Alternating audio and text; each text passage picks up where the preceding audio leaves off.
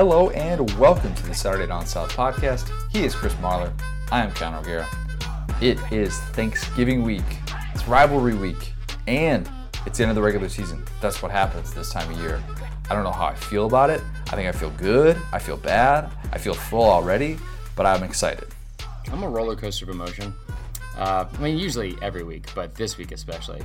But I, I mean, it's like I'm excited that it's one of it's my favorite holiday because you get to eat until you literally fall asleep. Um, And then you wake up and eat more, and yeah, yeah, and I usually do that at least once or twice a week because I like to push myself. But you know, this one's like a holiday, and there's football on all day. yeah, and there's Hawaiian rolls in the house, which is always a good thing for me. Yeah, Uh, big, big Hawaiian roll guy. We're going to talk all things rivalry week. We're going to go through a bunch of those games. We're going to talk over unders. We're going to do picks. We've got special uh, things that we're thankful for in the SEC. We've got fourth and wrong. We've got uh, a rivalry week edition of It Might Mean Too Much. A lot of stuff to get to today. Before we get to that, though, Got to talk to got to talk to you guys about our friends over at Rent Like a Champion. As you remember, we talked about them before, um, but they, Marler, they're they're hooking you up this weekend. They are. I'm excited. So um, this weekend, our friends at Rent Like a Champion definitely, definitely hooked us up. Uh, well, not you, sadly, because you could not attend. However, I got to be in many places, man. I got to be in many places, and by many places, I mean at home on my own couch, uh, writing about like a billion different things because it's easier to do that from home than it. Yeah, whatever. I'll tell you where I'm going to be. I'm going to be in Tuscaloosa, Alabama, uh, in our own little rental condo, beautiful place like we had in Oxford. Uh, but this weekend, I will be in Tuscaloosa for the Iron Bowl. That we told you about them back in September when we stayed in Oxford for the Ole Miss game. It was an incredible setup. It was awesome. I got an email yesterday from uh, from Nora, and she said, "Hey, what kind of breakfast food do you like?" What? Top notch service. Love it. Uh, they came through again. We will be staying in Tuscaloosa at a house thanks to Rent Like a Champion. We're staying in a three bedroom home. How big? Three of them, dude. Not one, not two. Not one, not two. That's one more than I have in this apartment right now. Can't wait. Uh, and it's only a mile and a half from the stadium. So that's walking distance for most people. Um, that is probably an Uber ride for me. Either way, very close to the stadium. Uh, you could do the same thing get hooked up like we did. If you want to book a little last minute rivalry rivalry week trip or maybe plan your stay for the postseason bowl games, all you're going to do is go to rentlikeachampion.com. We seriously can't recommend them enough. We had such a blast in Oxford. I know we're going to have a blast in Tuscaloosa. It's going to be great. Don't deal with the outrageous hotel prices to stay in a one bedroom hotel that's 15 minutes from the stadium. Rent Like a Champion is going to take care of your entire party, and you're going to wonder how you ever stayed in a hotel room. That's true. You ever stayed in a hotel room in Tuscaloosa Hard pass. and not got bed bugs? Well, yeah. There's not, not a great sight there. So, all you got to do is go to rentlikeachampion.com and see what properties they have available near your next game. Go to Rent Like a Champion, guys. You don't want to go. The only thing worse than losing to your rival is having to go back to a Knights Inn. Ugh. Just, ugh. You know what I'm saying. It's not good. Not good, Rent Like a. Champion. Run like a champion. Do it. Uh, we, we can't recommend them enough. We're going to be doing uh, some stuff with them over the weekend. Definitely going to want to check that out as always. So let's talk about the game that you are going to be at. It's the Iron Bowl. It's a game that we don't expect to be very competitive because sick Whoa, whoa, whoa, whoa. Well, hold on, real. I got to get this out there. I just want to make sure that we this is known on record. I don't get many things right, so when I do get something right, the world has to know about it. I got this spread right. Yeah, you, dude, you killed it. I nailed it. And what was I thinking about with the Clemson minus 14? Ugh, that was horrible on your part. That was not even close. Um, yeah, you killed the spreads this week. 24 point spread it started at, I believe, and it's gone. Um, I think it's, what is it, like 24 and a half or something? I, we're recording this Yeah, it's Wednesday bounced morning. back and forth between 24 and a half, 25 and a half, uh, depending on what site you're looking at. I'm trying to think. You got this one right. You got um, Arkansas, Missouri right. Sick brag. It actually did end up jumping up to what I've guessed though, so it's like pretty much I won that one. Um, yeah, we killed it, man. So anyway, yeah, 24 and a half point spread. That seems like a lot. But I mean, you're the genius on this, so do you think they cover? Well, Alabama has not lost or has not won a game by less than 24 points this year. So there's some thinking. That is not true. Wait, is that true? Yeah, think about it. They won the Oh, Mississippi State game 24 nothing, right? Right. What about A and M? A&M they won by 22, I thought. was that 22? I think so. Because the only game they've been. Um, Oh, that's right, The Only game right. they didn't cover the spread when they've been uh, favored by less than 25. That's right. All right. So whatever. They won every game by at least 22 points. Let's just pretend I was right about that. Um, anyone who brings up last year's game is just. I mean, that's just that's dumb. That's just so dumb. If if an Auburn fan is sitting there being like, you know what, last year we figured out the right way to the right way to game plan against Alabama and this this and this. I, I I'm sorry, but you're you're just wrong. Um, for the Yeah. simple fact that Tua is not Jalen Hurts, and anybody in Auburn's backfield is not Kerryon Johnson, and um, I, I just I, I feel bad if, if that's like your thing for an if you're an Auburn fan holding on to that like one of these like oh you just never know when these two teams get on the field like I don't know sometimes you just know So here's what I'll say about that, and I agree with you to an extent. But so first off, I don't think any Auburn fans that I've come in contact with, um, which is like three uh, total, and probably in the entire year, like to stay away from them, especially this week. But I haven't heard any Auburn fans say that necessarily. What I will say is the whole thing about you know anything could happen, throw out the records. I've been to several Iron Bowls um, where Bama had a 24 point lead in 2010 and blew it in the comeback game. Um, in 2002, and they were like a 17 point favorite, lost 17 nothing. There's been several times where there's been like a big double digit spread, and like Auburn came in as the underdog and and won outright, and I had to go home, sit there in traffic, go to the Knights Inn. It was terrible. However, I don't think that is really going to happen this time. I don't think this is. I mean, that was under like Dennis Franchione, and that's not that is not what's happening in Tuscaloosa right now. Greg McElroy said that this is the fifth most intriguing game during the in the SEC during rivalry week. I mean, that's that's how That- that's lopsided. dumb. I mean, that's that is incredibly dumb. first of all, how dare Greg McElroy say something negative about potentially something involving Alabama? Yeah. We don't we don't need that. We don't We need don't need that. that kind of negativity, Greg. You know Yeah. what we could have used was more touchdown passes and that 24 point loss or 24 point win that we uh, that we blew or lead. Dang it, Chris! I got all fired up now. Remind me of the 2010 game. Regardless, I think it'll be close early on because Auburn does, especially up front on defense, they do enough things. I think they can disrupt like Bama's offensive line, maybe stop the running game a little bit. I mean, Tua hasn't looked comfortable in the month of November besides the Citadel. that This is will not be true. the Citadel. That is true. Um, obviously, everybody's going to look be looking at how healthy Tua is, if his knee is going to be totally right, because we talked about a lot about that Auburn front seven. They can get after the quarterback. They can do a lot of things that make him uncomfortable. But if this turns into one of those games where Tua hits on a couple early passes to Jerry Jeudy, Henry Ruggs, and all of a sudden you're thinking to yourself, how in the world is Auburn going to come back from this? Because swing passes aren't exactly um, the best way to rally back from double digit deficits. Just kind of a thought, throwing that out there. yeah, Um, I, I mean, It'll get ugly. I agree if, if that's if that's the game plan that Gus goes in with, and I keep thinking every week he's not going to do that, and then he does. Just reverses, jet sweeps, swing passes. Like it's not a great scheme uh, or plan going into, especially against Alabama. The defense is playing really well. What I will say about um, the, the 24 and a half points, even though it's like a, a big spread, this is a the team that is like still has a lot to prove. It's a revenge game. It's at home. It's senior day. They looked like crap last week It's the Citadel, and for the first time all season, you're having, you know, people around. I guess like in the media, especially questioning if this Alabama team is legit or as good as everyone thought they were for most of the season. And I don't think that's uh, that really bodes well for Gus Malzahn. Yeah, that's exactly how Saban would draw it up. Let's let's Yeah. let's be honest. We're we're we're not talking about Alabama and you know whether or not they're going to win by 40 or 50, which is exactly the way that he likes it. They're they get to play. He doesn't have to talk to talk about the revenge angle or anything like that. That's that's something within that locker room that's taken care of. You know what scares me more than anything? For, for Auburn? Oh, I was going to say just in general or like for Auburn. well, spiders uh, and commitment. But you know, um, what uh, scares me more than anything for Auburn, they rolled out a Heisman campaign for Tua. Yeah, yeah. Took till week 13, but Alabama finally got around to it. Meanwhile, like everybody else sends out, you know, we got the, the Ed Oliver bobblehead where he was on the horse Right. at the beginning of the year, and and McKenzie Milton. They sent out leis for everybody, and you know the the Heisman campaign with the Hawaii Right. thing. So I guess Tua couldn't really take that, but um, because I guess McKenzie Milton is the only quarterback who's allowed to be from Hawaii and compete for the Heisman Trophy. But Tua's Heisman campaign is off and running. Good for him. Yeah, I just, I mean, and I don't remember the last time Bama's really done that.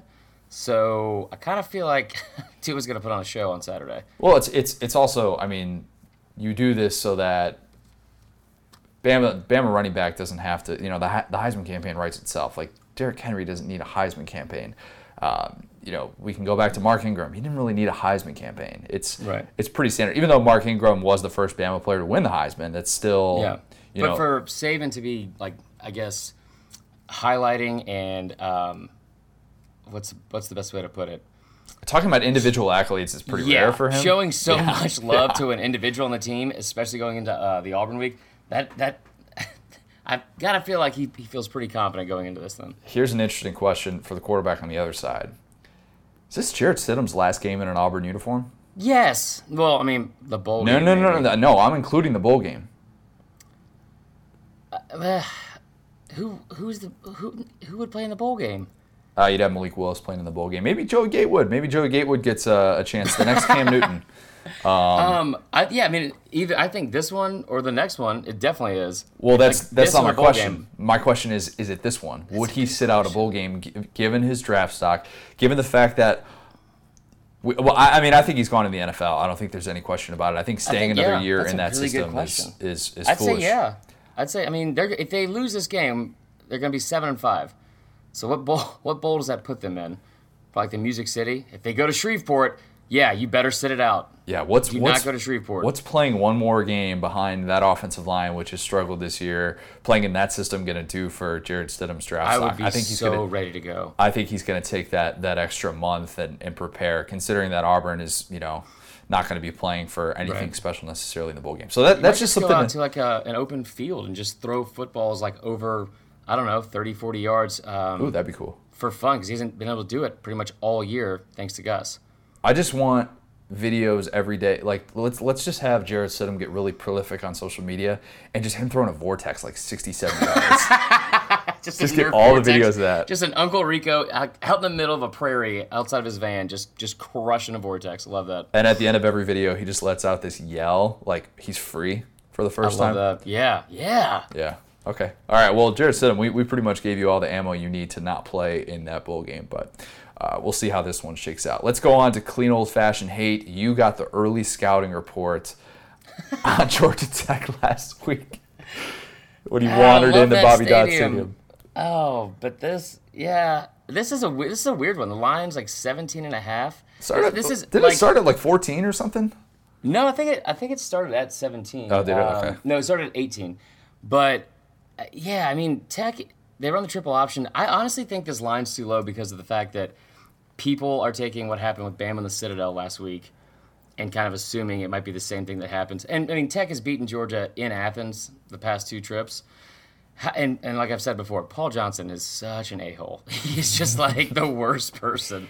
But I mean, yeah, like this is a weird rivalry because like Tech hates Georgia, like legitimately hates Georgia, and Georgia just doesn't really care about Georgia Tech. So I'm excited for it. I wish there wasn't a noon kick, but I think part of the reason for that spread too is the fact that Tech does come into this game having won six out of its last seven, and that's that's worth something. And you know they got off to such a horrible, horrible start. They were one and three to start the year, and they've been playing better. I think a lot of people. I was talking to a Georgia fan yesterday who was like, "Yeah, I actually looked at uh, at Tech schedule, and they're they're better than I thought they'd be at this point in the season." Um, so there's that. There's the fact that obviously running that system, they have the number one rushing attack in the country, 354 yards a game. UGA has done pretty well against the run this year. Not like unbelievable lights Right. out, number 27 in the country, I believe. So my question is, what if what if Tech just came out throwing the ball? what, what if one time, one time this happened where a triple option team is like, we spent we we, we had these packages where they they spent like maybe 20 minutes just working on for the last month preparing for this game, knowing what Right. it means, just preparing like steadily, steadily, steadily, they and then all this a week. Washington State Mike Mike Leach offense. Yeah. that'd be incredible. All, they're all not going to week. do that. I know they're not going to do that, but like that is that would be awesome. That'd be that would be awesome. And Paul Johnson, again, he's a big enough a hole to do that. Um, but here's what I'll say: like they, I mean, they beat Virginia Tech but without attempting or completing a single pass. It's tough to do. That is tough to do. That is tough to do. So, I mean, Tech, yeah, they lead the nation in rushing, but here's a stat for you. In the last four games, last four games, Tech's won four in a row by an average of 10 points. Georgia has actually rushed for more yards per game by like 40 yards per game Wow. than Georgia Tech. So, and I mean, going off what happened last year, I think that Tech offense and team in general wasn't as good when they got beat 38 to 7. But I think for like the first time in a while, this actually means something to most of the uh, the Georgia players because I mean, losing th- losing your last two home games to Georgia Tech. I mean, the disrespect for Georgia Tech by Georgia fans in the state, I, I can't even begin to describe you. Yeah, there will be some people in that Georgia locker room who this matters more to than others. This is still a really young team. I'm not sure how many of those guys were even, you know, really playing or fixtures. I mean, let's not forget that guys like D'Andre Swift and, and Jake Fromm were, were still seniors in high school when that last game happened. Yeah, but And- regardless, they're going to come into Right. They, they don't want to get embarrassed by the nerds from North Avenue. Georgia's been so upset proof since the start of 2017. This stat I think is is is really worth something when we talk about Georgia on a weekly basis and why they just seem you, you never really think that they're going to stub their toe. They always come out ready to go against lesser competition. They don't really do the whole sleeper game thing. UGA is 10 and 0 with an average margin of victory of 27.4 points per game against unranked Power 5 teams since 2017. Unranked Power 5 teams kind of fit the sleeper mold and I'm not saying this is a sleeper game necessarily just because it's a rivalry game, but it is still the game before Bama with the SEC East already clinched and stuff. So I guess that narrative could be thrown out there, but I think that in itself and Georgia's never won a game by less than 14 points, by the way Right. in in any of those those games against unranked Power Five teams since the start of 2017. So take that for what it is, but that that to me is why I look at that spread, and we'll get to this later in picks. But I, I'm I'm thinking Georgia wins this game by three scores easy. And they also, that's a great stat, by the way. That's just trying to give you an air high five. Oh, thank you, thank Um, you. I accept. they- You're welcome. Uh, I accept. So, in nine of their 10 wins this season, they've won by at least 17 points as well. So when they're on, they're on. Yeah. And the one game that they didn't was Auburn, and that was 17 point game, right? If I'm not No, it was uh, Missouri, 14 points. oh, that's right. That's right. That's Remember, right. because the line point. was 14 and a half. Good. Oh yeah, yeah. You're not happy about that. No, I got that one right. Anyway, moving on. Peter Burns brought up a great point about Kirby Smart that uh, I wrote about this week, and I think it. I think we've overlooked this. We've been guilty of this. A lot of people have been guilty of this. But Kirby Smart is a potential SEC Coach of the Year candidate. He's not going to get lumped in with Ed Orgeron, Dan Mullen, and Mark Stoops. And you're giving me that look. And it's not that he's an obvious candidate, and he, I- I'm not even necessarily saying that he would get my vote. But just consider this. You have a vote? No, I don't. But I do have a. We do have the preseason. The preseason vote. I don't think. Do I get a postseason vote? I didn't get one last I don't know. I don't know. Every time we works. come on this podcast, you're telling me, like, yeah, I was talking to Coach Saban earlier today. And I'm like, what is happening right now? Texting my good old friend Nikki. Um, I think this. You, just- you wouldn't get your vote. he wouldn't necessarily get my vote, but I think, and you can get into the discussion about how that's just basically surprise coach of the year, not really coach of the year. Um, but I think this just shows, and Peter Burns pointed this out, that Georgia is such a juggernaut now that Kirby Smart is leading the number five team in the country. And nobody's surprised by it at all. This team started off the season at number three in the country, but having to replace so much talent across the board, especially in the middle of that defense, and they're sitting here with a, with an East title already clinched, with only one loss, with a chance to make the playoffs still, and nobody, nobody anymore is throwing Kirby Smart into the SEC Coach of the Year discussion. And it's much like what Saban has dealt dealt with since 2010. You know, he's the guy has what three or four national titles since he's got four national titles since 2010. He's got one SEC Coach of the Year award. Th- So Right. Kirby Kirby is moving. My point is just that yeah, yeah, exactly. It's expected. Kirby is moving into that territory with with Saban where you're not going to pencil him in as a candidate this late in the year. He's already moved past that, and I think that just kind of shows what the new standard at Georgia is, even more so than what you know. Last year he won this award in a landslide, and it wasn't Right. even close because preseason expectations were lower. But I just think that that's a testament to really what he's been able to build in the last two years. So, and I agree with uh, almost everything you said, and he really has done an incredible job. And it's it's crazy to think from where this program was two years ago in his first season, where and a lot of people, as soon as they fired Richt and hired Kirby, I was like, oh God, here we go, because I just knew what he was going to be capable of building the, the kind of recruiter he is, and like I went the other direction. Oh, See, I. I was I was making the argument of like big time program guy who's never been a head coach before, and I had big time questions about why Georgia got rid of somebody who was so steady and stable and Mark Richt, and not necessarily with the upside. But I, I questioned it. I I mean, you could go back and find some of my old tweets, and I was like. What, what makes them think that Kirby Smart is, is going to be the guy who's going to lead them Right. to prominence? And two years later, I mean, they're you know, I, I understand it's year three, but I could see like you questioning it. I guess but like Mark Richt, he was he's steady and stable. Like Mark Richt was like marrying like your high school sweetheart. It's like yeah, just gonna just kind of coast through here. This nine and three, eight and four record. They're gonna do something to disappoint me every single year. Um, but here's a stat I'm gonna throw out there when you talk about all the loss and turnover from Kirby Smart. This is from Saban, okay? He had to replace an offensive coordinator, defensive coordinator, special teams coach, running backs coach, inside linebackers coach, DL coach, uh, defensive backs coach, receiver coach, quarterback coach, and 17 total players who went to the NFL last year. And they have still won every game by at least three touchdowns. So it is. It's in like, and I'm not saying that he should win either, but it's crazy to think how much. I don't want to say they've each coach had to overcome him and Smart, but like what they've been able to accomplish with that kind of turnover, Mark Richt's especially favorite Smart in a short period of time. Mark Richt's favorite quarterback, Aaron Murray. We we reported this back in July. I Yeah. threw this out there. Um, You Not did. to, not to get off the the, the Kirby Smart um, uh, praising. I don't, I don't know what you want to call it, but Hot um, train. I'm, I'm just going to say, you can go back and listen to the podcast that we did with Aaron Murray at SEC Media Days, where I basically put the bug in his ear, like, hey, you should join the Alliance of American Football. I'm just saying. And what did Aaron Murray do? He signed a deal to play with the team in Atlanta. I, if you want to fork over, like, I'm not asking for much, Aaron. Like, I, I'm really not. Like, maybe 2%, 3 4 tops. Um, you gonna split that? I mean, like you're just taking all that money from from Aaron? no, I Like, mean, it's like the State Farm agent commercial right now. I'm not his agent necessarily, but like I was kind of his hype man to at least throw that out Yeah. there. Where I think you know I got the ball the rolling with that. Yeah, I, mean, I at least deserve to be in the entourage. I mean, it, he's playing for the team in Atlanta, so I guess you could be in the entourage.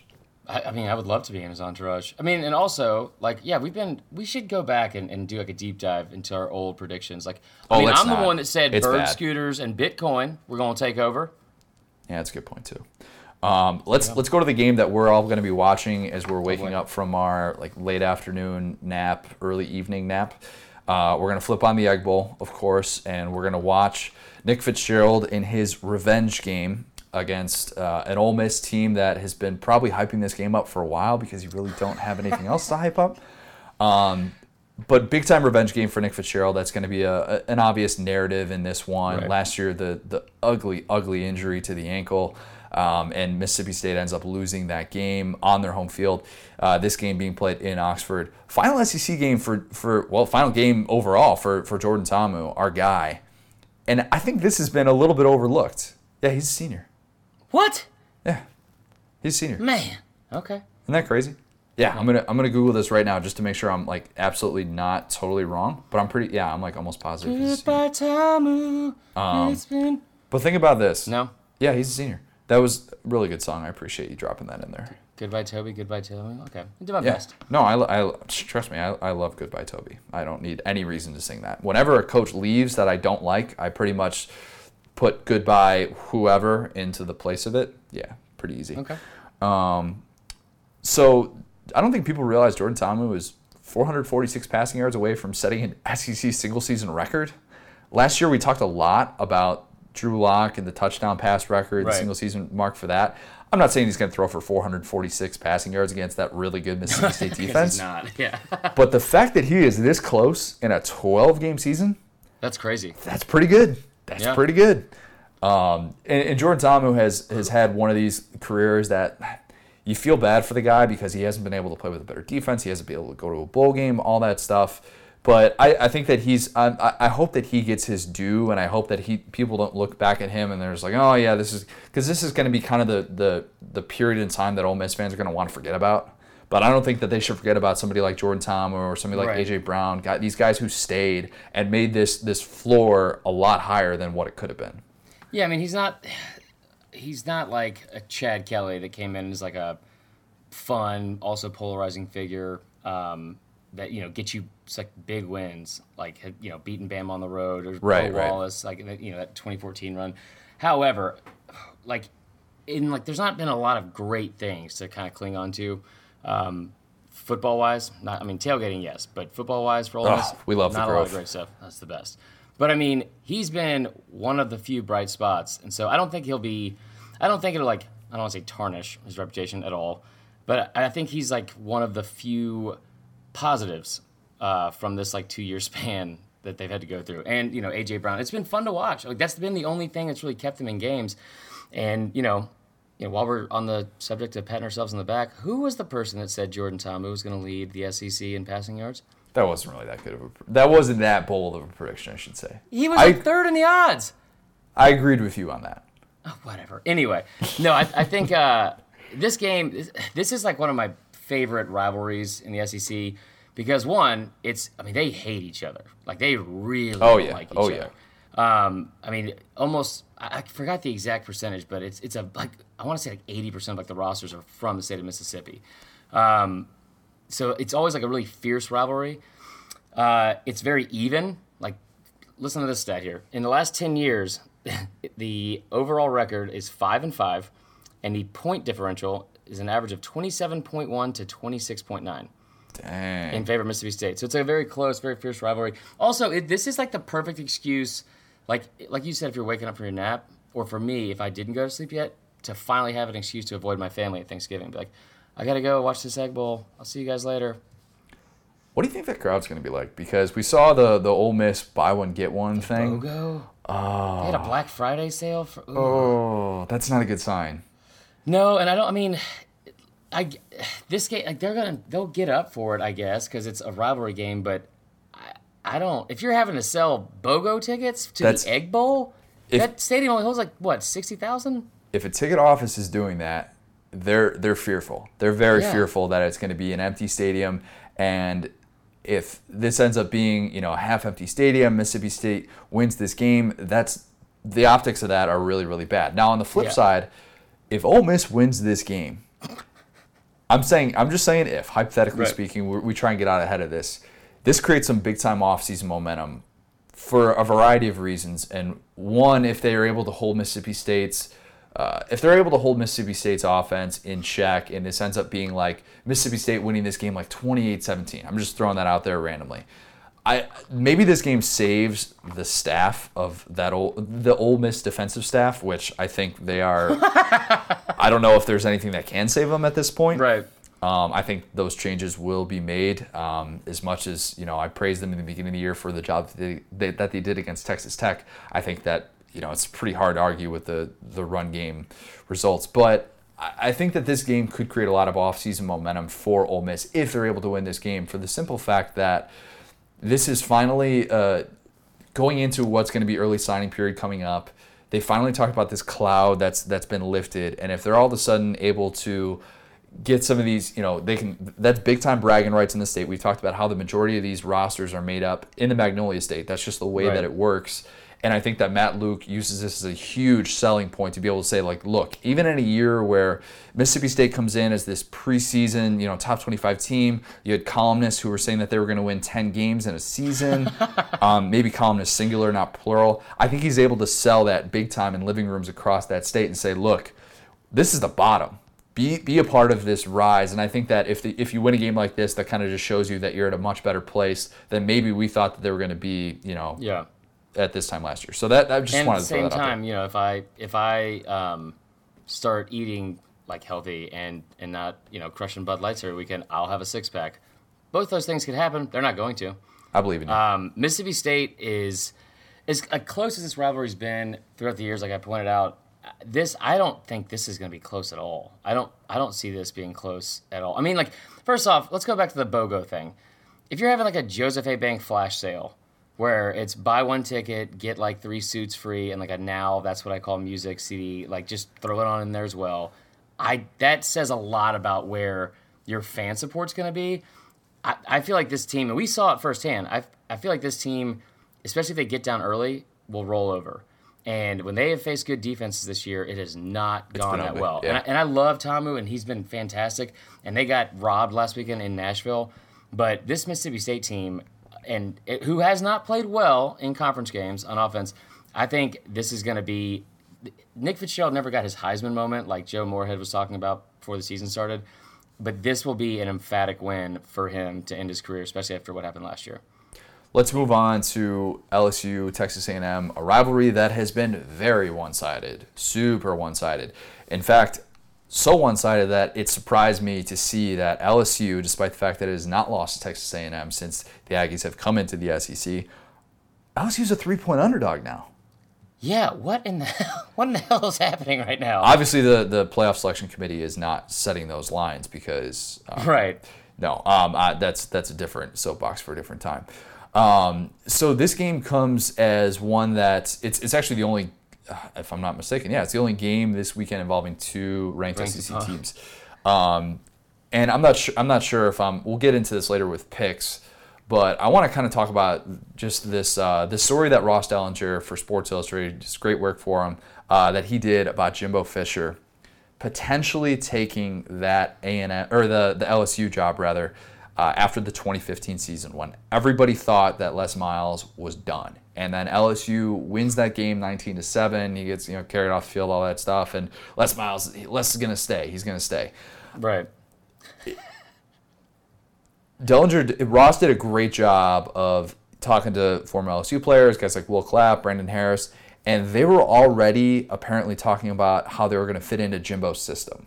Like that's how close really? this was. They had all the, you know, the negotiations were in place and everything was going to be set and LSU players were already moving on. They were hearing so much about this internally. Les basically had like a goodbye where he told he told everybody's like, you know, it, it wasn't goodbye, but it was goodbye. Like you just kind of know. I would have loved to hear that speech. I would too. To be a fly on that wall. just listen to him sputter through a goodbye speech for like three and a half minutes. So it's amazing to think about how that game, that 19 to 7 game that, you know, we, we go back and we're like, all right, you know, what did that really do? How that could have changed the course of SEC history. If Jimbo had come into LSU with that roster in 2016, how talented it was. You had Leonard Fournette returning, that was a preseason top five team it's amazing to think about what they could have become and if they could have maybe provided a better threat to the playoff. Just because we're talking about Jimbo as a guy who's been able to develop quarterbacks, we've seen the job that he's done with Kellen Mond and how he's been able to, you know, I, I understand he had his struggles at Florida State down the stretch, but would that have changed anything and would LSU have been a bigger threat, you know, maybe a couple years ago than what they've been, you know, in recent memory? Um, under Les, yeah, I think so. Um, I think they've been great under Orgeron. No, I, mean, I, I, agree. I agree. I, I guess more so just 2016. We're talking about 20 the 2016 team. Yeah, I mean, I I don't really. that's tough to say because I mean, like there's you're still in the SEC West. I never thought he had a chance to go in there, so I'm surprised that that was the. Uh, I thought he was just leveraging it for a higher raise like he always did. Um, so I didn't realize that had actually happened. But yeah, I don't know if it changed like the course of like SEC history because yeah, like he's a great quarterbacks coach, and they always call him like the quarterback whisperer. He LSU doesn't have quarterbacks. like they just have not had a quarterback good enough, I think, to really win, like go out there and win them a game against like a ranked team, uh, like in 2016 at least. I mean, I think he would have been more competent, especially with the play calling, uh, than Les Miles was. But I don't know if it would have necessarily changed history. But that being said, they also uh, there's that phrase again. Um, that was a, that was a year where you know like where Bama, which I've said before, I thought was the best team I I've ever seen at Bama. Right. They were tied 0-0 going uh, into the fourth quarter. So maybe. Yeah. I mean, I, I, I think they're in a better spot now with with Orgeron than than uh, Jimbo. I would agree with that. I, I think it's uh, it's really interesting to think about though the the fact that like how that would have changed this entire wrinkle because a&M, you kind of thought made the move, and Scott Woodward made that move because he thought he had Jimbo in his back pocket. Where would A&M right. be? Uh, where would Kevin Sumlin be? Like all these different things, the, the ripple effect that that could have had. I th- I, where would Orgeron be? Yeah, where would Orgeron be? That's that's another great question. Him and um, Jones just being an analyst for Bama, that'd be awesome. You should definitely go check out that story um, on, on Sports Illustrated. It's really good stuff.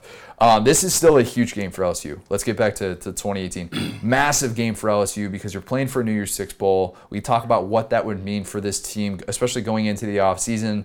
I think LSU has a chance to start off as a preseason top five team next year, given what they're expected to return.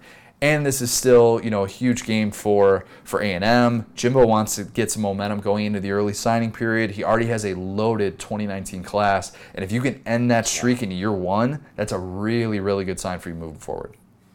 Yeah, agreed. Um, and again, like when you look at the line, it's I'm, I'm shocked that they're favored, not because they're not a good football team, and they've been very, very surprising, you know, just in his first year. But yeah, I mean, it's if if they don't win, I don't think it really negates the success of what he was able to do in his first season. You're But- talking about Jimbo, right? Yeah, Yeah, yeah. First but season. Orgeron is an underdog, and, and this is I feel like this is a big, big game for LSU more so than A and M because I get wanting to get over the hump and they've lost like seven in a row and all that kind of stuff, and you're at home, finish on a strong note, all that kind of stuff. But for LSU, this is like a the cherry on top, I guess, like the the perfect end to a season where so many people had written them off in the beginning of the year.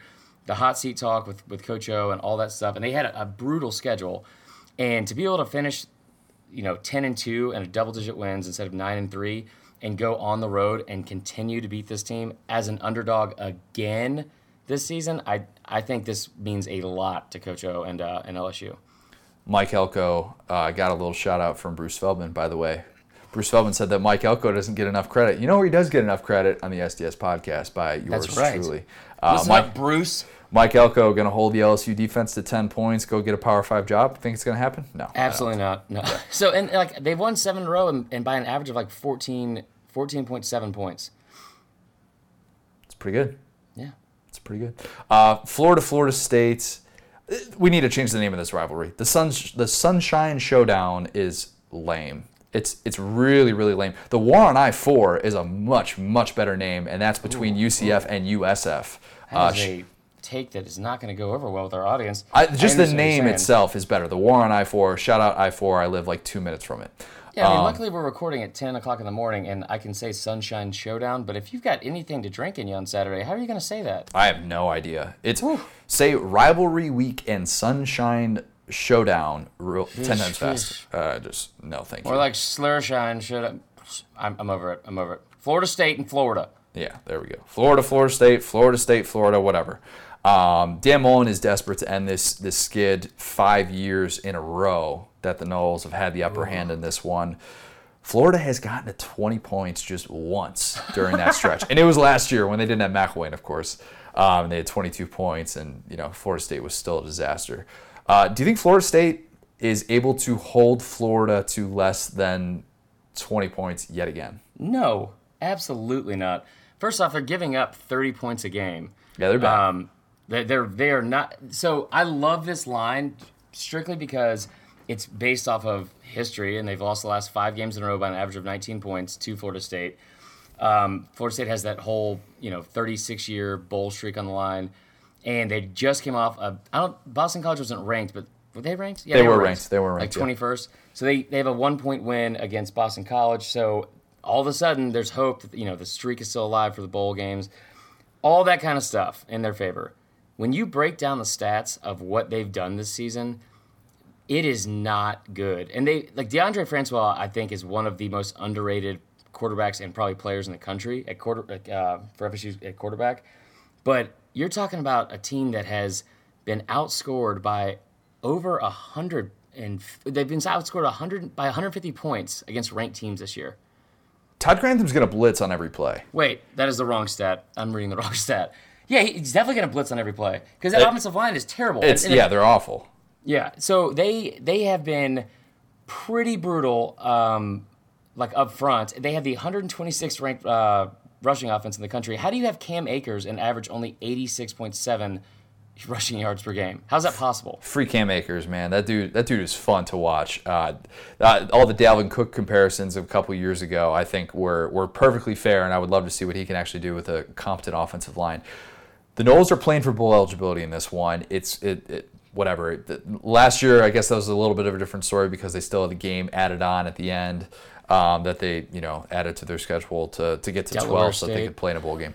Um, yeah, but Emory Jones is going to be somebody to watch in this one because I think Florida fans want to see. I mean, Florida fans obviously want to see him play. Um, they're excited about what the true freshman has been able to do in very limited reps, and they want to hold on to the red shirt and do all that stuff. But this is this would be his fourth game to potentially play in. Um, I'm not sure if this game is going to dictate that, but I think that's something that that Florida fans are are going to obviously be you know watching for and kind of hoping for. I mean, I think they, they want to see as much of him as possible, and whether that's to provide a spark in a close game or if they're, you know, playing when it's a three touchdown game in the fourth quarter, I'm sure that they would take that too. Yeah, I mean, I, I just hope they don't get too cute with it and and make like end up having one of them being out of rhythm. Uh, by the way, the stat I was trying to say, they've been outscored by 101 total points against ranked teams. There you go. There you go. And they're averaging only 10 points a game against um, against ranked teams as well. But yeah, I mean, as, as long as you don't get Felipe Franks is playing pretty well. I understand Idaho kind of they suck, but I mean, you know, I, I think they both look good. You you don't want to overthink this. Like, make sure you go out there and get your win. Uh, and don't create an in-game quarterback controversy because, as we've seen from Felipe Franks before, if he gets in his feelings, it does not really go well uh, for everyone around him. You might be a bad person to ask this question to because you have been to many Braves Braves games. You live in Atlanta. You're a little bit more used to it. I think the war chant is one of the top two or three worst noises in sports. And the that fact is. that so many different, I'm, I, you know, we can get into the discussion about whether or not Florida State was, you know, the originators of it, whether or not they should be they the were. only ones allowed to do it, and all that stuff. Whatever. I, I know other people like to claim that too, but I, I think it's so annoying to listen to. I hate it. I can't stand it. I mean, I know as an, uh, from friends that have gone to like to Doak and as like an opposing team, they they hate it because it's like it's like every first down. Well, so the exact quote I was told is from somebody one time was, "It is just," and he's doing like the the tomahawk chop uh, motion. It is just this for sixty effing minutes, and it is a lot. It is, yeah. I mean, I don't think it's. I, I love it because and and Chief Osceola going out with the spear like pregame. I love that as well. But I mean, I this is not that Florida State. This is not that kind of like you know your mid '90s, early 2000s, or even under Jimbo, um, Florida State with like this swag and and kind of confidence going into this game where you're going to intimidate Florida. I, I don't I don't think this is close. Florida needs this one bad, real bad. Let's do some over unders. We've got four other games in the SEC. Um, we've got the big one in the state of Tennessee to decide who is going to a bowl game. Vandy, Tennessee, the battle for the Volunteer State. How many times, Derek Mason referenced this earlier in the week, but I think his quote will probably come up um, during the broadcast. How many times are we going to hear a little brother reference on the broadcast? I set the over under at 2.5. Who's calling the game? That's a good question. Um, if it's um, Jordan Rogers, it's over. It's definitely over. Jordan Rogers isn't getting a Vandy game, is he? Would they put him on a Vandy game?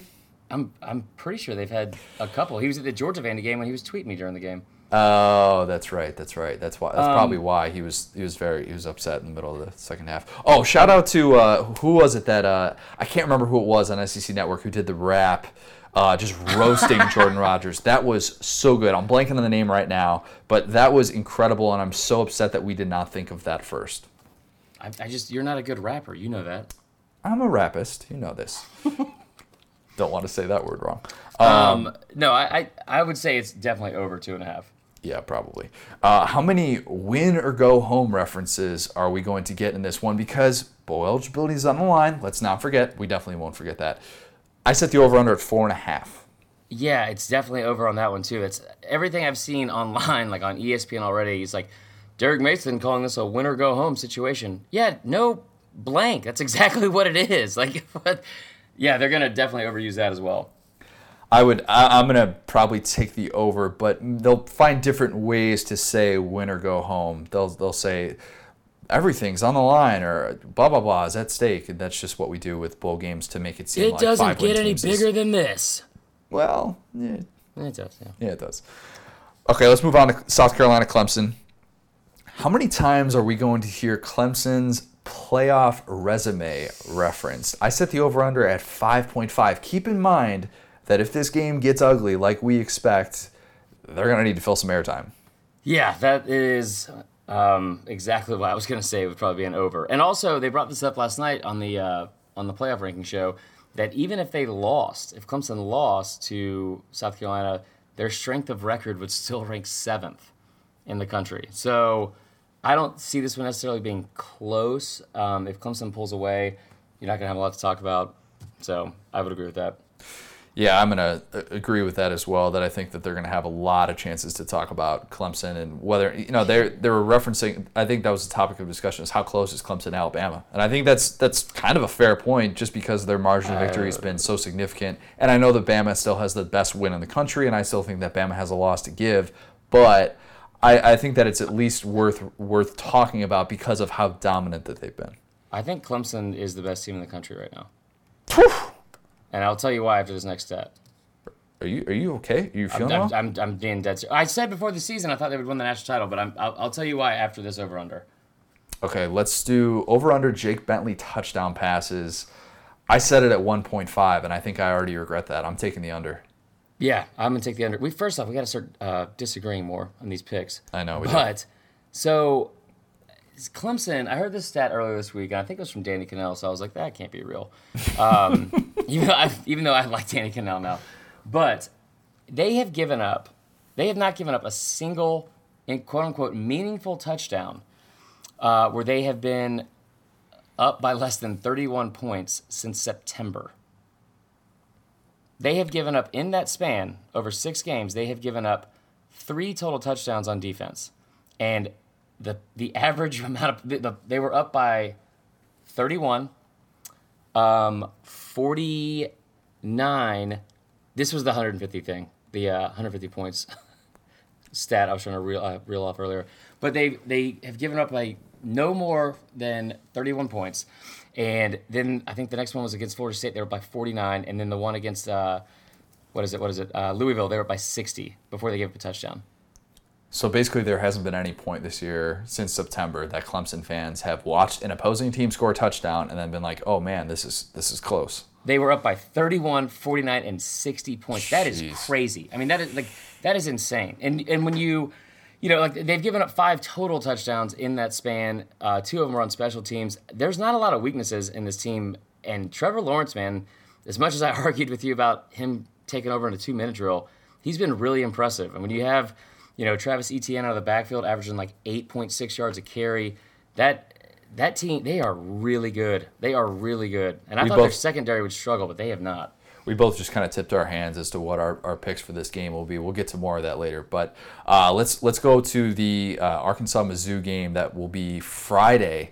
Um, how many references are we going to get to Kamren Curl and Ryan Pulley? Their suspensions for fraternizing with members of the Mississippi State dance team before Saturday's game. Um, the Arkansas defensive backs who will not be playing in this game. I think this gets referenced four and a half times.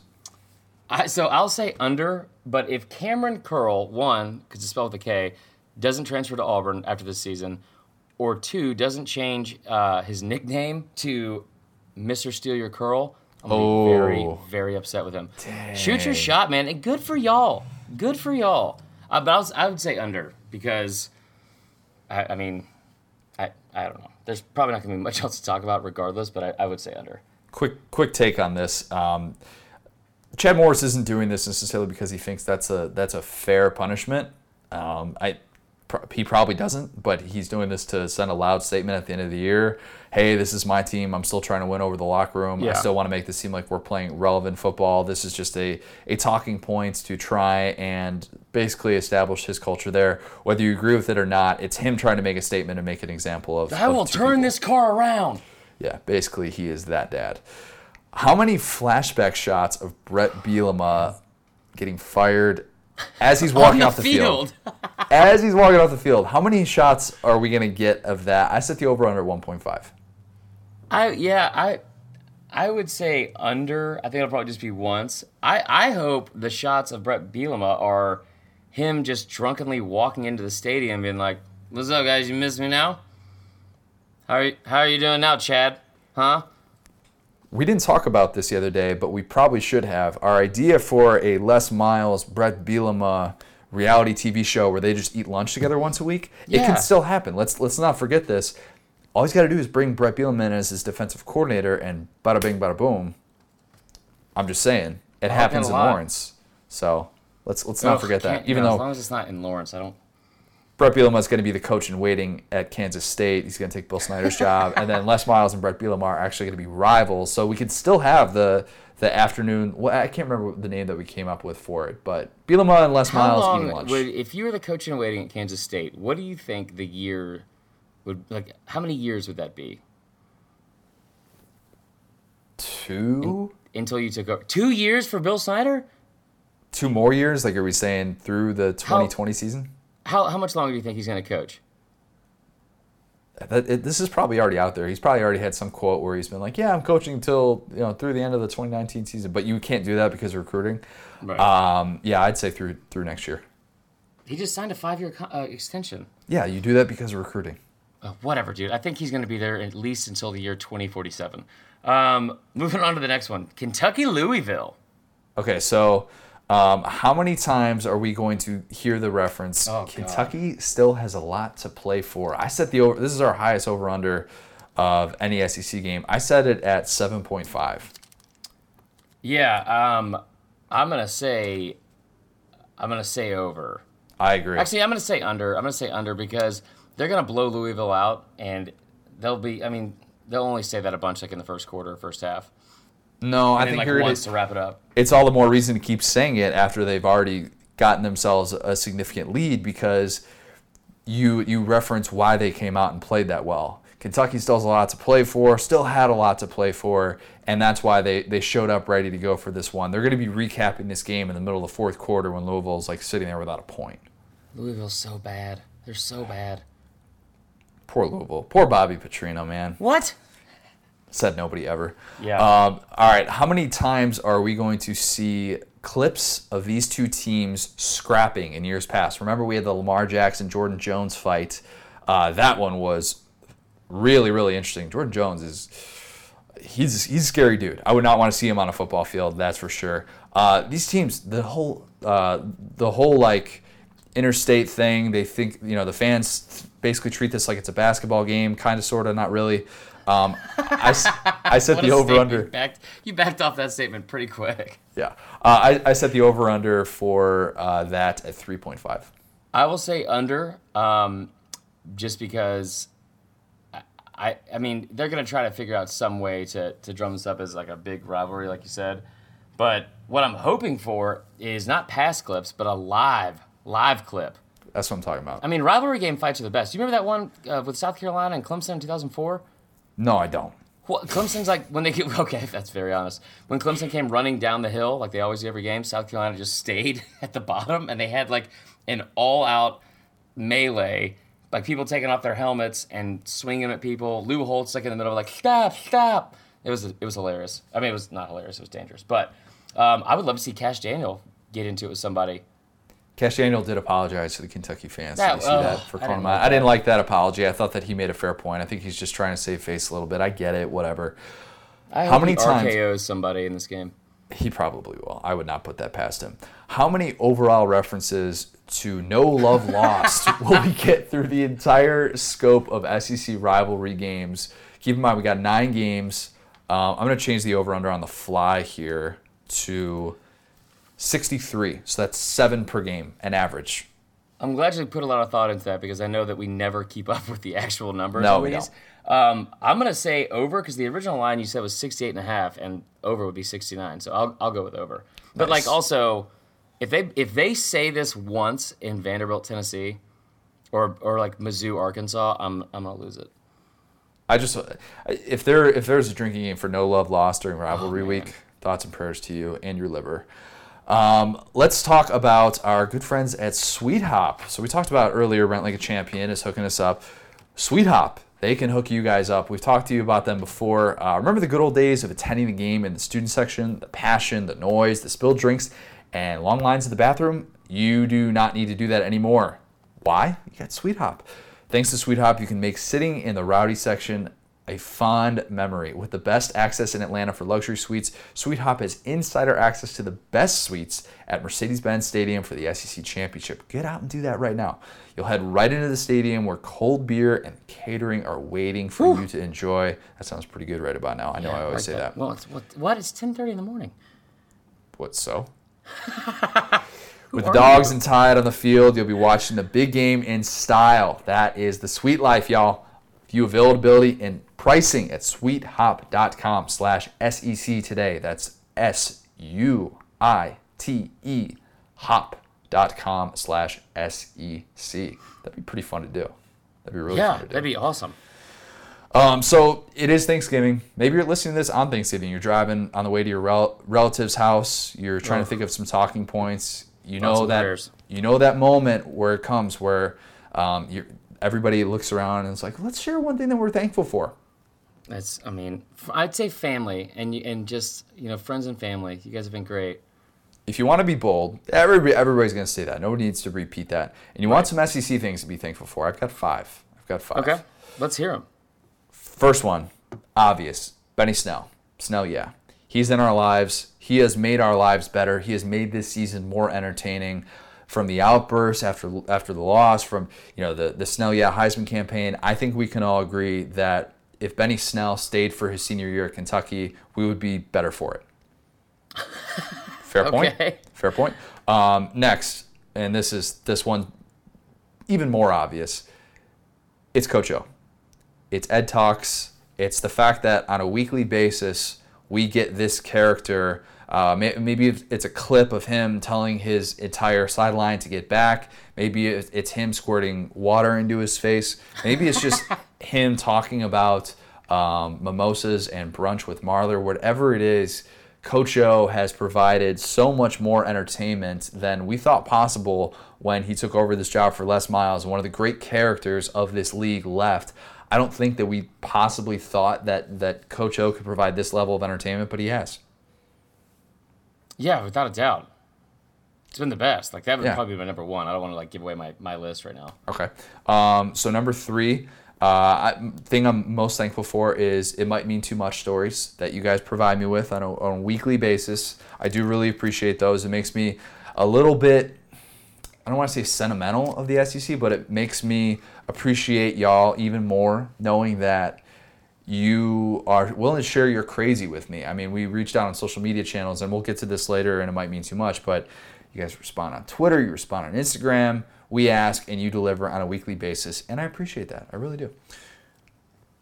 Number two, the top 25 dominance of the SEC It gives us stuff to talk about. Think about if we were talking about like the Pac 12 right now and how boring that would be if uh-huh. we had basically one team that was that was any good and the rest of this was just a complete and total disaster. Let's let's think about how how fortunate we are to talk about ranked teams on a weekly basis and There's no to love lost out here when Cal and Utah get together. I'll tell you that much, brother. This is very true. Very true. Shout out Justin Wilcox. So uh, the number one thing I'm most thankful for, and you knew this was coming, um, Jesus. It's Joe Moorhead and the fact that whenever he addresses me on the SEC Coaches Teleconference, he always addresses me by name. That is okay. All right, my five things that I am most thankful for. Um, let's see, five had I would say memes and gifable mom- moments from this year. Like there, I feel like there's been so many. They have them every year, but there's been so many this year with like the Saban quote, like "So quit asking," and then anything from Orgeron. We coming. We ain't backing down or the stuff with uh, Mullen where he that befuddled dance. look on his face. Oh, the That was- befuddled look is good. Yeah, yeah. That was ridiculous. Um, number four, Finebaum, uh, and and him coming back on our podcast Good and point. remembering me by name, Yep. which was really surprising because uh, obviously I left uh, an impression on him, not necessarily a good one at all, but that was a that was a favorite of mine. Three, Tua, without a doubt, definitely Tua. Uh, that that has been a lot of fun to watch. I will say that. Uh, quarterback play though, in general in the SEC, I, I, I've really enjoyed like them being able to change that narrative of how there's no elite quarterbacks in the SEC. Now we got like, hell man, Kyle Shurmur's like second in my weekly power rankings that change every day. So there's that. Easy, Jordan. Um, yeah, sorry, I, I won't say that again. Um, two, let's see here. I I'm definitely gonna say Coach O, because Coach O has just been my favorite. just like he, he has been such, he's the gift that keeps on giving. He's fantastic, and I'm honestly I'm thankful that he's done so well this year because I feel like he really, really deserves it, especially with all the the, the stuff. Yeah, we don't want any hot seat talk for Coach O. Come on. No, and like it's like all we heard here. about in the offseason. So, um, oh shoot, I'm already down to one. I'm gonna do one A and one B. One B is uh, gambling going well. That's been a lot of fun. I'll say that. Um, one A, and I'm not just saying this to be sentimental because you guys know I hate cliches and all that good stuff. It is honestly our listeners and and how much fun I've had, like being able to go interact and engage with audience and fans in general, not just of us, but like in the SEC. Um, it's like with Twitter or Instagram or you know the five star reviews, and then even like at, at games like in person, it's been a lot of fun, and it really does mean a lot how supportive um, people have been. It's a because the internet's a mean place sometimes. It can be a very mean place. It's been it's been really awesome to see how great uh, and supportive and and consistently interactive our, our audience has been. So Do you notice I really what I did? that. Do you notice what I did at the end there? That was a little Joe Moorhead alley oop for you to save that one for the end. Left that one just to make sure that you you you know give a shout out to all our listeners. We we do I'm just proud of appreciate you. not having more than one Joe Moorhead thing. Yeah, I, I whittled it down from like eight or nine. Um, Uncle Chris, let's pick some rivalry rivalry week games. Sunshine Showdown rivalry week. Can't do it. Can't do it. So we are on a little bit of a hot streak here, boys and girls. I went 15 and 5 last week. Uh, went 2 and 0 last night with some teasers and uh, took Western Michigan plus 7.5. I figured I had to bet on some action because today is the first day in 23 days that we don't have football on. Sad day. Regardless, we have a bunch of football on this weekend. So let's go over the lines and get your picks as well as mine. Uh, first off, the Egg Bowl on Thursday night, 7:30. Mississippi State is a 12-point favorite over Ole Miss. Connor, who you got?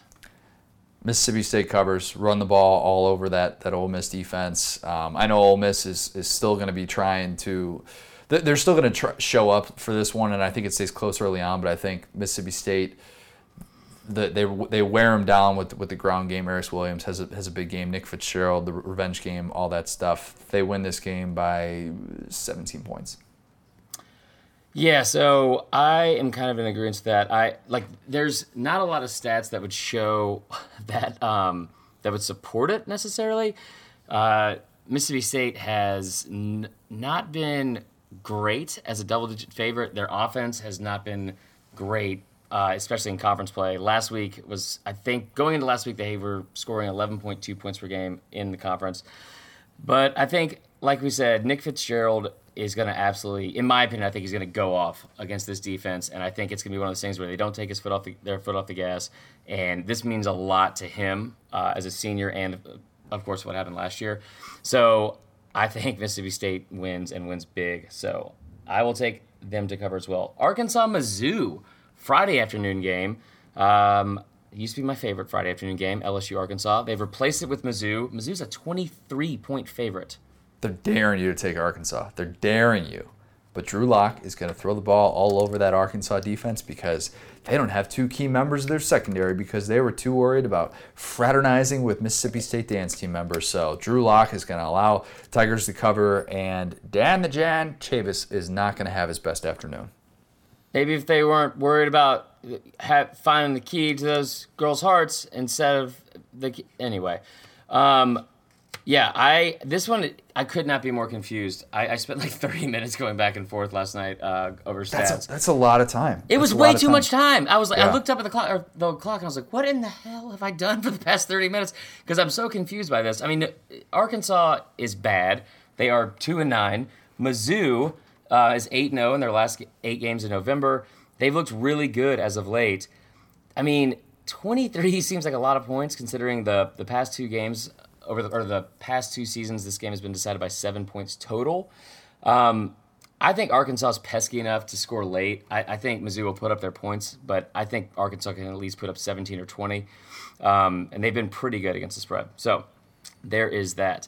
Uh, next game, Georgia Tech and Georgia. Georgia is a 17 and a half point favorite at home.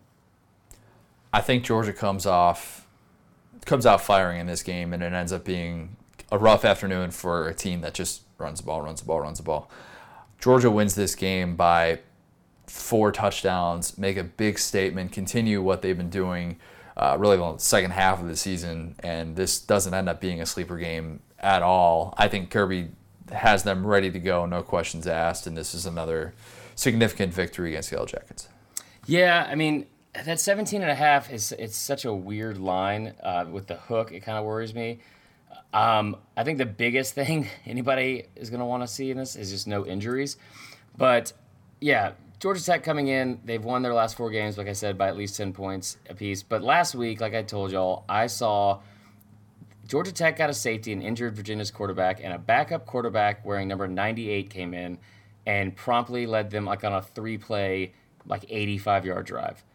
And if you are giving up touchdowns to a quarterback wearing number 98, that is a problem. I, uh, their pass defense is also not that great. So I think this will be pretty similar to last year. Um, not maybe 38 to 7, but I will say Georgia wins by at least 21 uh, and covers the spread. Florida, Florida State, the Sunshine Celebrity, the Arsonist had oddly shaped feet rivalry. Did you say celebrity in there? Did you slip that? Probably. I have no idea. six and a half. Six and a half seems like a lot. Um, just given the fact that I, I I'm still just not sold on Florida's offense from a week to week basis. I, I think that this ends up being a low scoring game. I do. Um, yeah. I think Florida wins. I think Florida State covers. This ends up being like a 21 to, to 17 game where Florida State's offensive line is ultimately what cost them a chance to win this. So First off, this should have been one of our prop bets: is how many unsportsmanlike conduct penalties Feleipe Franks is going to get in this game because of over under one point five. Yeah, I'm I'm going over because of the trash talk is going to be happening.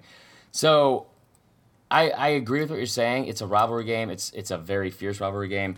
I know that Florida State's won five in a row, like we said, by like a lot of points, and they're fired up because they have that bowl streak on the line, and they're at home. All of that. But this is a defense defense that's allowed an average of 42 points per game over their last four games. Uh, the offensive line is terrible. Um, it's I mean again, how do you have Cam Akers and you and you average 86 yards a game rushing the football? I don't think Florida is necessarily you know like a world beater or anything like that, but I think this is like an absolute gift of a line from Vegas, and I think Florida will cover. This is like my, my pick of the week. Whoa. Yeah, boom. Um, let's go to Tennessee and Vandy. Vandy is a three and a half point favorite over Tennessee. I've I heard from so many Vandy people in the preseason when I predicted them to be a three win team, and if they double that win total, um, I'm waiting for those people to resurface because they basically were resurfacing in the middle of that Notre Dame game. Uh, yeah. Which let's not forget, Vandy only lost that by five points, as we say every single time. I think Tennessee wins this game, assuming Jarrett Guarantano plays. Now, we, we, he's apparently he's trending in the right direction. There's optimism that he's going to be out there. Um, but I think that Tennessee, like I said, they have not had two duds in a row. I think they got their dud out of their system last week. I like Jeremy Pruitt's ability to adjust. I think Tennessee wins this game very, very close. But this ends up being uh, the Vols getting bragging rights back. They win and cover this game. So I had that picked as well, but here's what I'll say. Um, I, well, I just don't want to agree with you on every pick. So I'm going to say Vandy wins and Tennessee will cover. T- Tennessee just does nothing that impresses me, and I and I don't really know how else to phrase that. Are we backing off Jarrett Guarantano as your? No, Guarantano's been great all year, but if he's banged up, I don't I don't know if Keller Chryst can get it done. And and and this game, I don't like. I don't understand how, how you lose to Tennessee. I mean, I feel like losing to Tennessee is like losing a staring contest to like the dead guy from Weekend at Bernie's. It's like you're just you don't really know what's going on. You're just like kind of staring at this lifeless body. Next thing you know, it's like, what just happened? How did I how did I lose that? Um, I like Vandy. I guess I'll take Vandy at home. Vandy has not won three in a row against Tennessee since 1926. Fun times. Yeah, but I just just because you picked Tennessee, I'm going to take Vandy. So there's that. I'll buy it down to two and a half. Um, but I because I, I, I, think Tennessee will, will cover the three and a half. South Carolina at Clemson. Clemson's a 27 point favorite.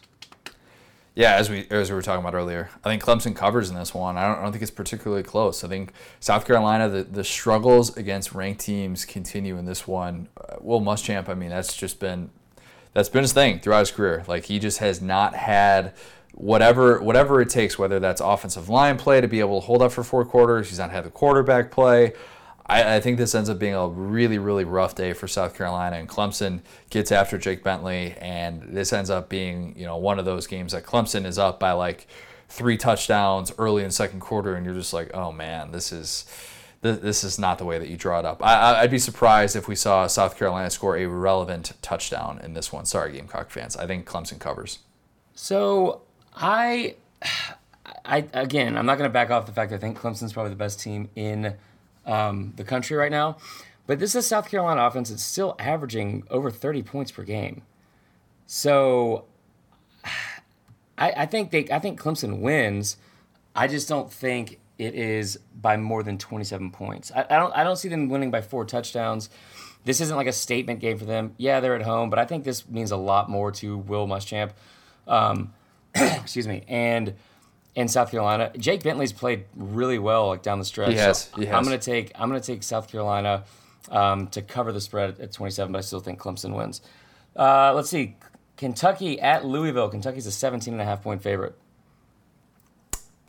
I know I kind of said I, I said in, when we are doing over unders that I think Kentucky's going to be up significantly in the second half, but maybe, maybe, maybe, just maybe, Louisville covers in this game, and here's why. You're playing in a rivalry game at the end of the season. You got nothing to lose. I'm not saying I'm, I'm not. Trust me. You're giving me a look like I, like I just let one loose and the entire room's got to clear out. Like you're disgusted well, that's, with that's me. That's a stretch, but I mean, yeah. I mean, go on though. I think that Louisville can maybe hang within two touchdowns of Kentucky, just because you, you got guys that are playing for jobs next year. Yes, it's a it's a home it's a home game for Louisville. We've talked about how Kentucky has struggled to di- distance itself really from anyone. I mean, this you know last week they only won by 11 against Middle Tennessee. So, I reluctantly I, I realize that betting anything on Louisville seems like a horrible idea, but I think there's a pride factor at stake here, and Louisville ends up covering the spread. Um, I mean, there's definitely a pride factor at stake. I just don't think it's really going to matter as much. I'm going to throw out some numbers here. You tell me what they are 35, 18, 21, 61, 31, and 42. The age of the women that Rick Pitino no, has off, been. Okay. sorry, sorry, sorry. no, that is those are the the um, difference in points uh, and the amount that Louisville has lost by in their last six games. It has got gotten worse uh, throughout the season. Even if you take the Kentucky or the Clemson game out where they lost by 61, they they have been very bad. And Petrino being fired, you lose by 42 at home last week to NC State. Um, you're losing by 21 to Wake Forest. I mean, they, they're giving up. They've given up over 50 points uh, an uncomfortable amount of times this season. I I like Kentucky even though that offense isn't that great, I think Kentucky just finishes strong and wears them out. So I Can would take we, Kentucky to cover. Poor Louisville, by the way. I mean, no, what? Just a year, just like it was. It was 13 or 14 months ago that we were all talking about Louisville potentially pulling off this upset against Clemson, where Rick Pitino was wearing a skin tight jersey of Lamar Jackson on College Game Day, and my, how the mighty have fallen. I mean, th- yeah, yeah, and that whole game against Florida State when they won like 63 to 10 or whatever I mean, you look at it now, and they are they're averaging 20, 20.6 points per game on offense and giving up 43 a game. That I mean, that is not good. So I think I think Kentucky rolls in that one. Uh, let's see. We have two more here. LSU at A&M. A&M is a three-point favorite. LSU's covering, right? I mean, LSU's winning. LSU's LSU's winning. I think LSU is still the better team. I mean, I, am I'm, I'm this spread is, is surprising me. I know I've talked up Mike Elko a lot, and I think that you can't be one dimensional necessarily against A&M, even though I guess Mississippi State kind of was. But um, yeah, I think this game still means a lot. Coach O playing up the the respect card again, which seems weird for a team that's trying to go for its tenth win right. and potentially playing to get into a New Year's Six bowl. Uh, LSU is ready to go on the road, and um, they get after Kellen Mond. Let's not forget that nobody's been sacked. Nobody in the SEC has been sacked more than Kellen Mond this year. This is still a loaded front seven that LSU is going to have. Uh, they're going to bring the pressure. I fully expect Dave Aranda to do to do that, and Joe Burrow ends up having a nice win to cap off the regular season. So, I really wish that we would disagree more. I'll say it again. Um, I know. I know. looking at, at this game, like I again shocked that they were. Uh, it was even a pick 'em at first, and then now favored by three. That's it. Could be one of those things where Vegas knows something I don't know, but I would still take Orgeron over Vegas at any point. Um, I mean, A&M has been one of the best teams in the country against the spread. They're eight and three overall this season. They're six and zero at home. But when you look at the, the last seven games, last eight games, uh, these two have played, and LSU has won seven in a row. LSU has been dominant. Um, they're winning by an average of two touchdowns, and they have been seven and one against the spread. I just Orgeron is an underdog has been like just Lights money out. in the bank. I mean, yeah, it's, it's been lights out. Is the best way to put it. And when you again, when you take away the like the losses um, to what is it to Bama, he's And his Florida, record yeah. against ranked teams. Yeah, his record against ranked teams. He's he's been fantastic. So I think I think they win. Um, I don't know if they win big, but I, I think they win by seven at least in cover.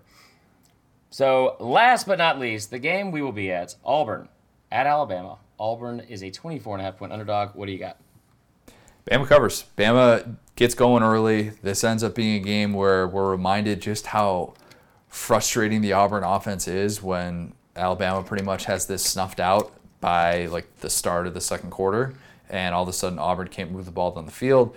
I think we see Tua have a I don't want to call it a bounce back game because he did against the Citadel, but a bounce back game in SEC play at least, where he gets feeling good again, the knee stays healthy, they keep him protected. That's still obviously priority number one in this game. Right. And I think they go into the SEC championship coming off a very convincing win, maybe let's say 31 points, like I mean 45-14, I don't think is that crazy. So this one's tough because, like I said earlier, um, Bama is six and one against the spread in games they are favored by 25 points or less this season. I 24 and a half is a lot, and so for me, it's like I think the over under is at uh, 50. Let me see here, 52. So if you're gonna tell me that Bama can win 38 to 13, I don't think that's out of the question. That's a lot of points to score on this Auburn defense, though. I don't think that Auburn's offense gets a lot going. I think this is one of those things where Gus pulls out every single trick he has, you know, double reverse passes, onside kicks, actually attempting to throw the ball downfield and utilizing Jarrett Stidham's uh, talents. I don't know. But I just I think that Bama is out to prove a point after after kind of looking not great last week, and I think they come out on fire and, and win big. So that is your week 12 or week 13 rivalry games. Uh, moving on to fourth and wrong. we only have uh, three this week. The first one is from DC Carter 2010 and JG Mason 75. It's pretty much the same question, so I threw them both in there. Is Die Hard a Christmas movie? And what is the best movie trilogy to binge watch during the holidays? I'm gonna show myself out before I even answer this question because you're Oh, already God. mad at me. I know. I haven't seen Die Hard. Oh my God. It's just one of those movies that's always escaped me. I, I, I didn't grow up with I didn't grow up in a in a household that particularly cared for action movies, and I realized that Connor- that's not an excuse, but that's my excuse. Let me tell you something about excuses. First off, they're like, never mind. I'm not going to say that out loud. But I grew up with a single mom, and we had like the we only had four movies, and one of them was Beaches. Well, I would argue that that gives you that gives you more freedom than to watch what you actually want to watch. And I'm I was the youngest in my household. I'm not gonna you know. I don't know how you took that from what I said, but what I mean, if you you first off, as soon as we get off this podcast, go watch Die Hard because that's that's the most disappointing thing you said all year. Yeah, I realized Um, that. Die Hard is definitely a Christmas movie. It's awesome, and and one and two, oh man, they're the best. I like honestly, I think I might like two even better. Three kind of sucks. Anyway, moving on. Um, from ZJ Whitaker on Instagram. He Wait, says- wait, wait. We did uh, the second part of that was best movie trilogy to binge watch. Yeah, it's Die Hard. Oh, I was gonna say Home Alone, but I guess that's Home not really well, trilogy yeah. because one and two, three Home is three doesn't count. Three's not bad. Uh, three's bad. Okay, whatever. Um, favorite Thanksgiving side dish? ZJ Whitaker on Instagram. I feel like we already did this one. Well, Did we? Connor, we didn't have a lot of uh, submissions this week because we had an early broadcast. I'm gonna do. Uh, I'm a big green bean casserole guy. Yeah, same Um, here. No problem with that. Uh, green bean casserole, mashed potatoes. Those are those are money in the bank. I can't believe you called me out for apparently asking the same question after you just said you've never seen Die Hard. Anyway, I last the right to question from Don't Throw Up, which is the best handle ever. Um, vanity plates, yes or no? And she spelled or he spelled yes. Why three five? Uh huh. As one does. Yeah. Uh, so what's a vanity plate? What is who are what is going on with you today? A vanity plate, like where you spell out your like your license plate on your car that says something cool, like Destiny. I never heard it called a vanity plate before. That's exactly That's what thing. it's called. Huh. You got a lot of good ones in Atlanta. I'll tell you that much. I'm okay with that. Uh, my, my mom has always done. My mom's always had Schlee one on. Don't go looking for my mom's car; you won't find it. Um, What? But she's always had Schlee one on the back of hers, and it's it's nice because you can recognize it in the parking lot. Uh, but other than that, So is I that a mean- vanity plate? I mean, she kind of she puts her nickname on the back on her license plate. So Is your that what- mom has a vanity plate, but you didn't know what a vanity plate was? I've never heard it called a vanity plate before. No. Okay.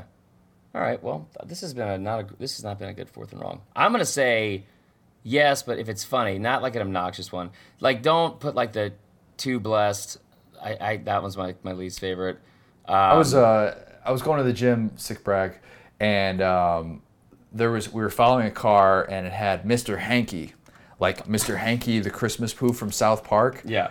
The guy gets out of the car and we're like, who in the world, like what adult would Yeah. have that on their license plate? And this guy was like probably mid 30s, um, not in the best shape. I mean, not to you know call out this guy, but Maybe he was Mr. Hanky because he was the. Sh- Oh, I see. But it's still, at what point do you get to where you say, you know what, going into a job interview, going anywhere like with a human being that's of, that's your age, I just think that that's like, I don't know. Well, luckily they don't have that on the uh, the interview process or resume. Um, I think I almost got one in college because we used to love movie Friday. We'd always go to the Crag, and I was gonna get C R A and then A I G. um, and decided that was stupid. And so instead, I got Prodigal Son tattooed on my arm like an idiot. So, anyway, speaking of bad decisions, it is time for It Might Mean Too Much. Take it away, Connor. Yeah, so uh, thank you for everybody who responded on Twitter, on Instagram, uh, all over the place. You guys are tremendous. I, I do appreciate these rivalry week editions of It Might Mean Too Much. Uh, we got, a, I think I put 11 in this in this story that's going to come out on Friday. I'm not going to get to all of them, but I'll get to as many as I can here. So uh, one of these is uh, from Carolyn Drover, uh, Kentucky fan um, uh, Twitter handle at C underscore Drover.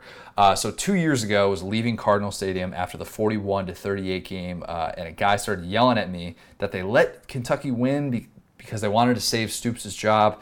Uh, I told him, sorry about your Heisman, and booked it. Dude started yelling and swinging randomly and started a fight in the middle of Floyd Street. When smack talk turns into an actual smack, that's what we call that. Yeah. This one uh, from Clean Old Fashioned Hate. Uh, it- this is from uh, Jen Caramel Apple Season. That's an interesting handle. That's a sick vanity plate. Yeah, uh, this person responded to you, uh, said, I'm a UGA grad who dated a Georgia Tech grad. He thought it was a good idea to go to the game together. He was so mad that Tech was getting beat, he left at halftime and went back to the tailgate without telling me. We broke up.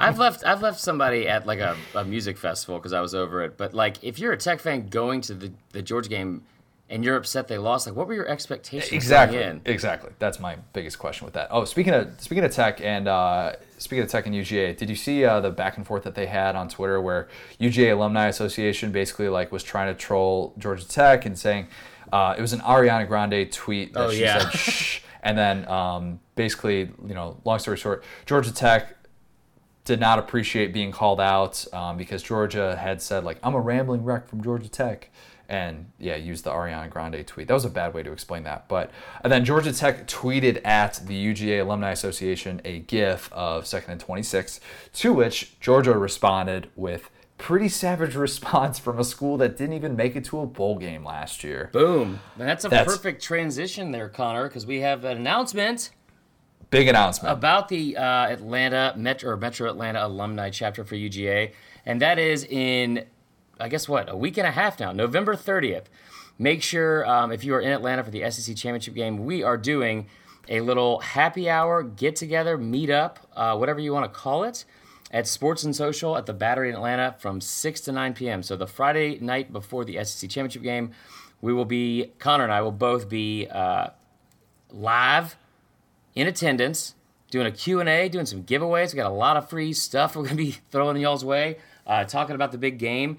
And uh, and hanging out and just talking some football. So make sure you guys head on up there. It should be a lot of fun. I mean, it's just happy hour in football. It's like Yeah. that's a dream come true. So we would love to see y'all there.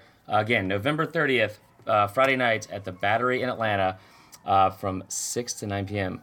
definitely go do that. Make sure that you come up to us, troll us about, uh, troll me about Mississippi State, troll Marler about, I don't know, you got a lot of things. Mizzou, second place in the division. Um, I don't Uh, know, just, okay, that's actually probably one of my better takes. Move on.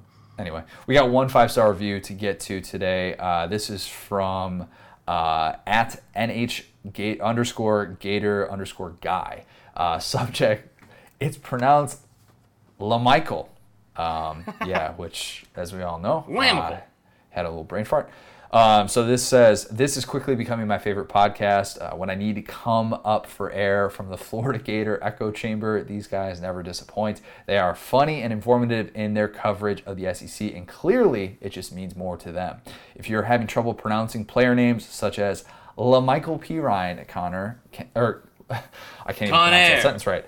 Uh, such as LaMichael P. Ryan, Connor can help you out. Chris's special effects are on point with fire alarms and sirens. That's very true.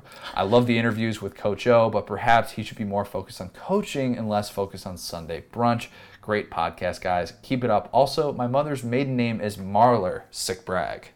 That dude just nailed everything about our entire podcast. That was Yeah, that- fantastic. That pretty much summed everything up. Thank you so much.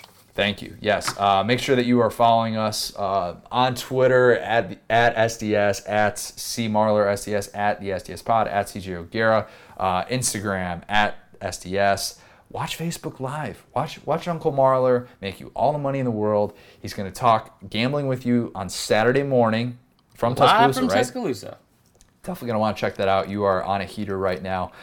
Make sure that you are uh, following along for all things that we're going to be doing with Rent Like a Champion this weekend. And like I said, and like we talked about, um, make your plans to go to uh, go see us uh, in Atlanta a week from Friday. It's going to be awesome. Definitely make sure that you come out and do that. So. Uh, make sure that you enjoy Thanksgiving as well, by the way. Eat a lot of turkey, watch a lot of football. It's the American way. Thanks a lot, guys. Uh, we will talk to you on Sunday.